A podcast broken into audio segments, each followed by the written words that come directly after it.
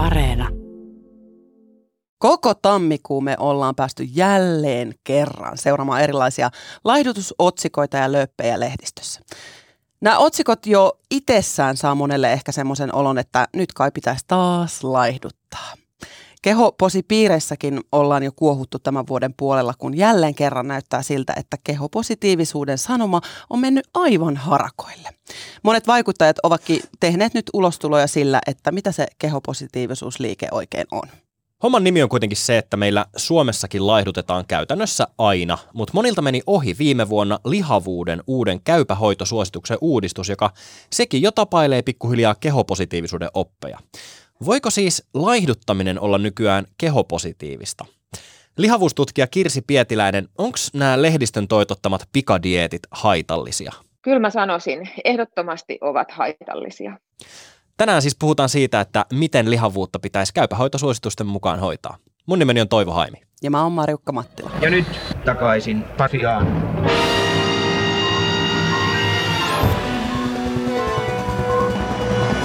Heti alkuun kysymykseen, että, että miksi kenenkään tarvis laihduttaa? Eikö tämä, eikö tämä maailman aika ole semmoinen itsensä ja muiden hyväksymisen aika enemmänkin? Joo, kyllä. Nythän ollaan siis hirveän suvaitsevaisia just erilaisia kehoja kohtaan, erilaisia ylipäätäänkin rotuja, sukupuolisuuntautumista ja tällaista kohtaan, johon sitten liittyy tämä myöskin eri painoisten ihmisten hyväksyminen. Ja sinänsä niin kuin mä toivoisin, että ympäristöstä ei tulisi enää niin paljon sitä painetta laihduttaa, kun on aikaisempina vuosikymmeninä tullut. Kyllähän toki monet vieläkin kokee, että on hyväksytympi tai olisi itsensä kanssa enemmän sinut, jos olisi kevyempi, jos sitä ylipainoa on kertynyt. Mutta mä toivoisin, että kenenkään ei tarvitsisi laihduttaa ainakaan tällaisista yhteiskunnallisista syistä tai siitä, siitä paineesta, joka esimerkiksi somessa on. Lihavuuden käypähoidon ö, uudistukset tehtiin tuossa 2020 ja ne jäi kieltämättä pikkasen näkemättä, kun oli kaiken maailman korona-uutisointia. Niin nyt me tavallaan halutaan vähän lähteä tähän uuteen vuoteen sillä tavalla, että Mitenkäs olisi, jos tänä vuonna laihduttaminen, jos siis haluaa laihduttaa, tapahtuisikin tämän uuden käypähoidon mukaan? Miksi ylipäätänsä sitä lähdettiin uudistamaan sitä suositusta? Me tehtiin siihen todella paljon uudistuksia ja se oli tietysti harmi, että me uudistettiin se juuri samana kuukautena, kun korona iski täysivoimaisesti Suomeen. Mutta kiitos, kun tuotte sitä asiaa esille. Mä olen nimittäin hirvittävän ylpeä tästä uudesta käypähoitosuosituksesta, etenkin siitä syystä, että nyt siinä on tämmöinen asenneilmapiiri ihan kokonaan toinen.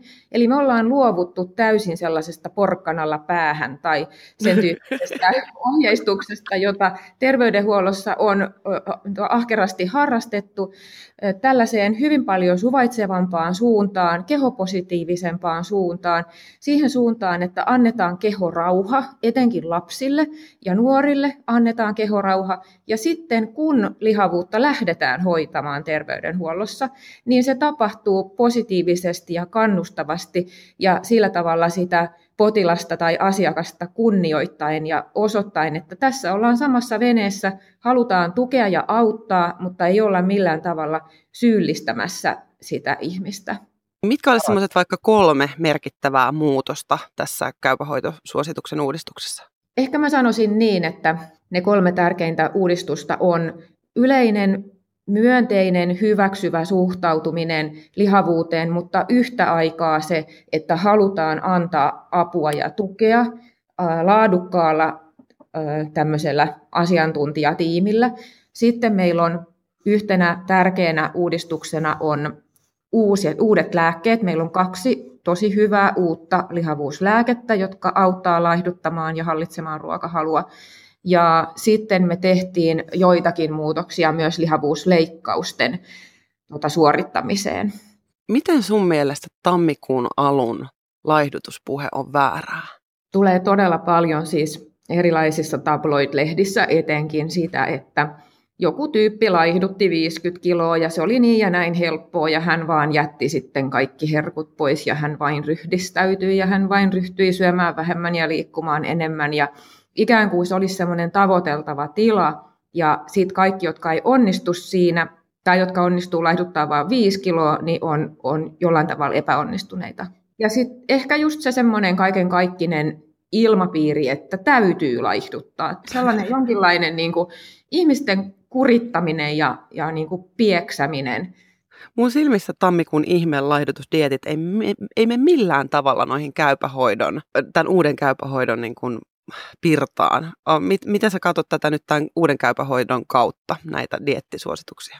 No kun meillähän oikeastaan ei sellaisia mitään varsinaisia diettiohjeita siellä ole, eikä sanota, että tämä dietti laihduttaa ja noudattaa näitä ohjeita ja sitten ehdottomasti älä tee tuota, niin me ollaan just tällaisesta kaikesta luovuttu, vaan se lähtökohta on niin kuin se, että jokaisella meistä on hyvä, arvokas elämä jo sellaisenaan, ja sitten siinä on niitä hyviä tukipilareita, joiden varaa rakennetaan, mutta sitten siellä on tietenkin, jos sitä painoa on kertynyt, niin onhan siellä ainakin aikaisemmin, jos ei nyt tällä hetkellä, niin ollut niitä seikkoja, jotka on sitä painoa sitten tuonut. Niin identifioidaan ne asiat, että mitä sieltä voisi sitten lähteä korjaamaan siitä oman elämän näkökulmasta lähtien ja siitä lähtien, että mistä se ihminen tykkää, minkälaisia pieniä muutoksia se voisi tehdä, jotta ne sitten pysyisi ja jotta niitä jaksaisi sitten vaikkapa loppuelämän noudattaa. Et kaikenlaisesta kuuriajattelusta, kaikenlaisista hikaroinnista ja himolaiduttamisesta, niin, niin tota, siellä ei ole absoluuttisesti mitään tällaista siellä käypähoitosuosituksessa.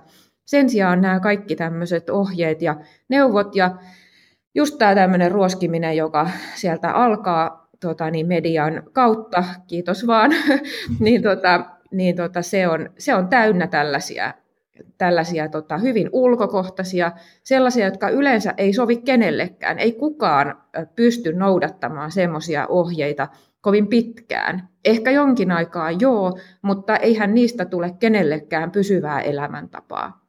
Huh. Ja sitten jotkut näistä dieteistä, jotka on semmoisia ihan kaiken kaikkisen hullutuksia, niin kaikeksi onneksi ihmiset ei noudatakaan niitä sitten loppuelämää, koska nehän on joskus jopa vaarallisen yksipuolisia.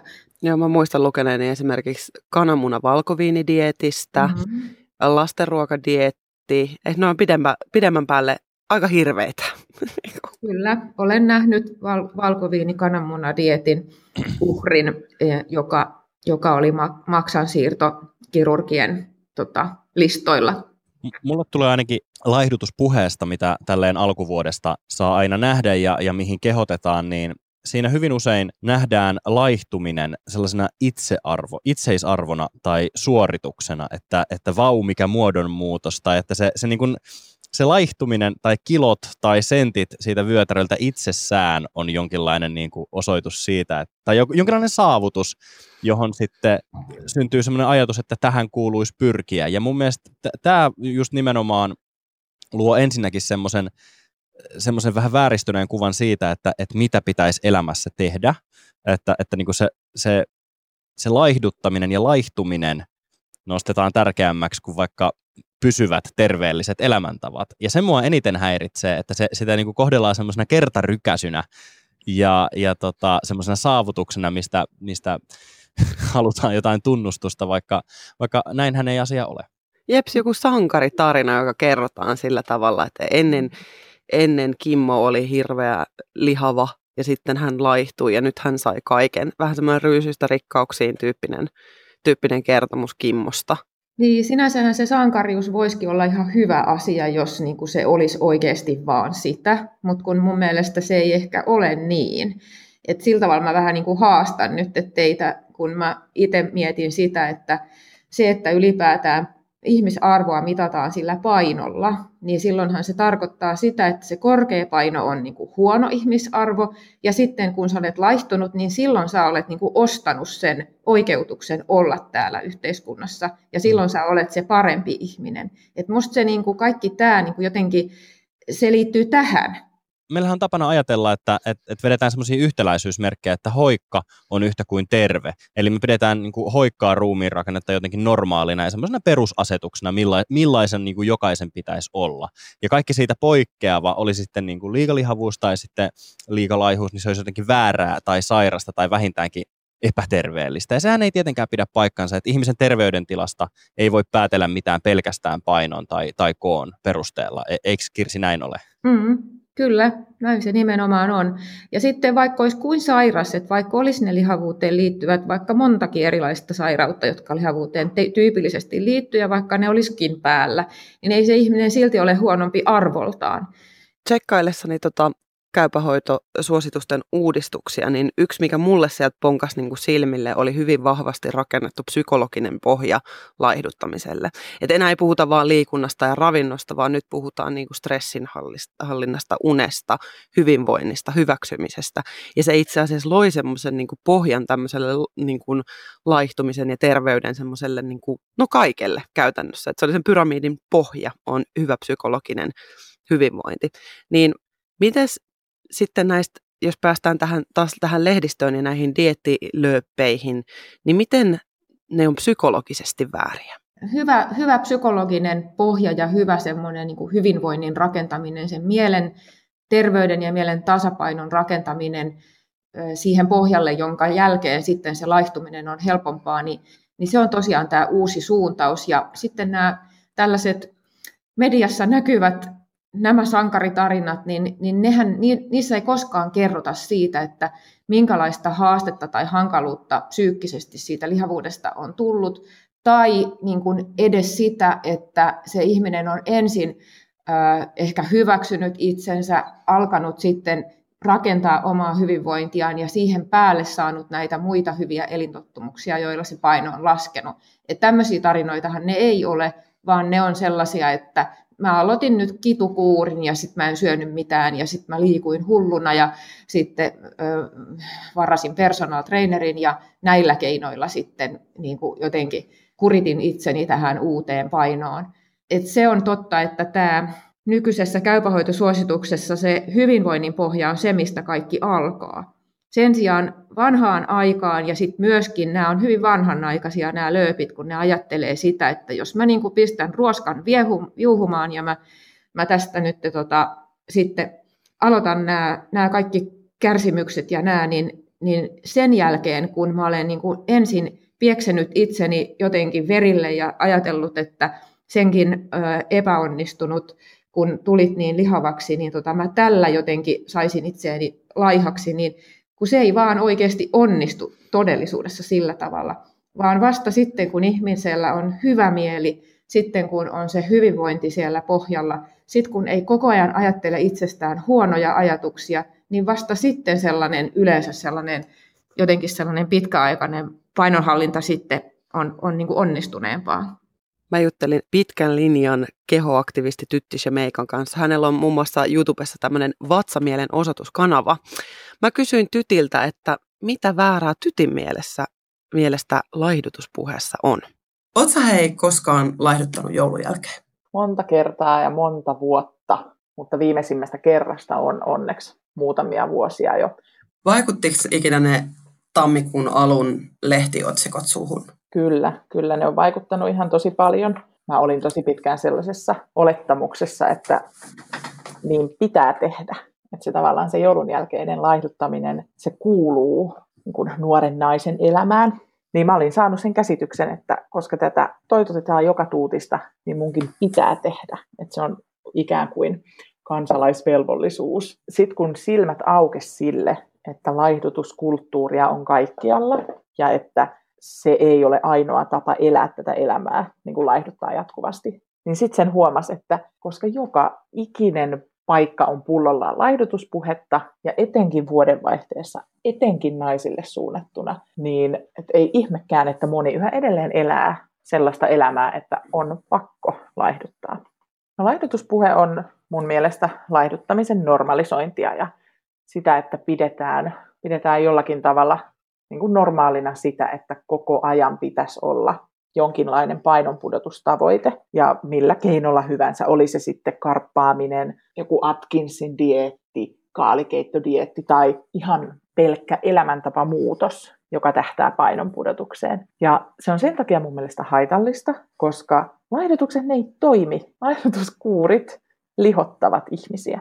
Ja tämä saattaa kuulostaa ihan järkyttävältä, kun sen sanoo ääneen, mutta jos miettii ää, tilastoja ja ihmisiä, jotka laihduttaa, niin se on jotain 96 prosenttia tai 98 prosenttia ihmisistä, jotka lihoo takaisin. Kuka, kuka saa laihduttaa? No siis kaikkihan saa laihduttaa, jos haluaa, ja koska kaikki me laihdutetaan joskus, koska me eletään sellaisessa kulttuurissa ja ympäristössä. Mutta mun näkökulmasta niin kun laihduttaminen pelkästään painon pudotuksen kannalta on aina kyseenalaista. Ja aina, kun joku laihduttaa, niin sanotaan, että no en mä tee tätä painon takia, vaan terveyden. Sä että okei, tekisit sä nää, niin kuin terveyden eteen asioita, jos sun ulkonäkö ei muuttuisi tippaakaan tai sä et laihtuisi yhtään. Mun mielestä laihduttaminen on todellakin sellainen kirosana, mitä silloin kun siitä puhuu, niin pitäisi laittaa euro johonkin kirosanapurkkiin, koska olisimme rikkaita. Mutta joo, tälle pitäisi ihan ehdottomasti kehittää joku paljon laajempi termi, koska laihdutus jo pelkästään sanana, se on niin kuin käsit, sellainen tietynlainen käsite, joka on valitettavan usein yhdistetään just pelkästään syömiseen ja liikkumiseen. Voiko laihduttaminen edes koskaan olla kehopositiivista? Ei voi, koska kun mietitään, mitä on kehopositiivisuus. Kehopositiivisuus on niin kuin marginaalissa olevien ihmisten tuomista keskiöön. Niin onko laihduttaminen tällainen teko? Että se ei ole millään tavalla kehopositiivinen teko, joten se ei ole kehopositiivisuutta. Kehopositiivisuudesta on tullut tietynlainen trendi, niin siksi sitä niin kuin termiä käytetään tosi väärin. Ja joka kerta mun niin kuin sielu itkee verta, kun mä näen, että kehopositiivisuudesta puhutaan jotenkin eri tavalla kuin mitä se on. Ja esimerkkinä nämä keskustelut, että kehopositiivisuus on mennyt liian pitkälle. Ai, ihmisoikeus meni liian pitkälle, selvä. Kirsi, miltä tytin sanoma kuulosti? Mä haluaisin sanoa sellaisen asian, että tota, tämä laiduttaminen on mun mielestä niin kuin lääkärinkin näkökulmasta kahdella eri tavalla joskus tosi haitallista. Yksi on se, että se mieli jollain tavalla järkkyy ihmisellä, varsinkin naisihmisellä, varsinkin nuorella naisella, tosi helposti siitä ajatuksesta, että täytyy laihduttaa. Ja sitten se suhde ruokaan saattaa vinoutua, kuten myös suhde omaan kehoon saattaa vinoutua. Ja se tulee siitä, että on koko ajan huono omatunto. On huono omatunto siitä syömisestä, mutta sitten kun keho iskee niin kuin takaisin, kun sä yrität laihduttaa, niin mitä rajummin laihduttaa, mitä vähemmän syö ja mitä enemmän on kalorivajeessa, sitä enemmän niin kuin biologia iskee takaisin ja ruokahalu kasvaa ja tulee sellainen tunne, että on nälkä tietenkin ja haluaa syödä, tulee mielitekoja, erilaista tällaista, jonka kanssa joutuu kamppailemaan. Ja sitten se biologia voittaa. Jonain päivänä se tulee syötyä se keksipaketti tai se, mikä oli niin sanotusti mukamas kiellettyä. Mitä Toivo, mitä tämä sussa herätti? Mulla tuli päällimmäisenä semmoinen ajatus taas siitä, että, että se laihduttaminen, se ei ole terveellistä. Ja se, että laihduttaminen, tämmöiset nopeat pikaratkaisut, pikavoitot siihen, että näin, näin saadaan nopeasti kiloja pois tai senttejä pois vyötäröltä, niin, niin ne, on, ne on mun mielestä toissijaisia asioita, mihin keskitytään ihan liikaa ja ne nostetaan semmoisiksi ensisijaisiksi tai itseisarvoisiksi asioiksi. Öö, mun mielestä terveet elämäntavat on erittäin suositeltavia. Se, että, että syö riittävästi ja terveellisesti, harrastaa liikuntaa, nukkuu tarpeeksi ja sitten kohtuudella käyttää kaikenlaisia viinan kauhistuksia liikaa.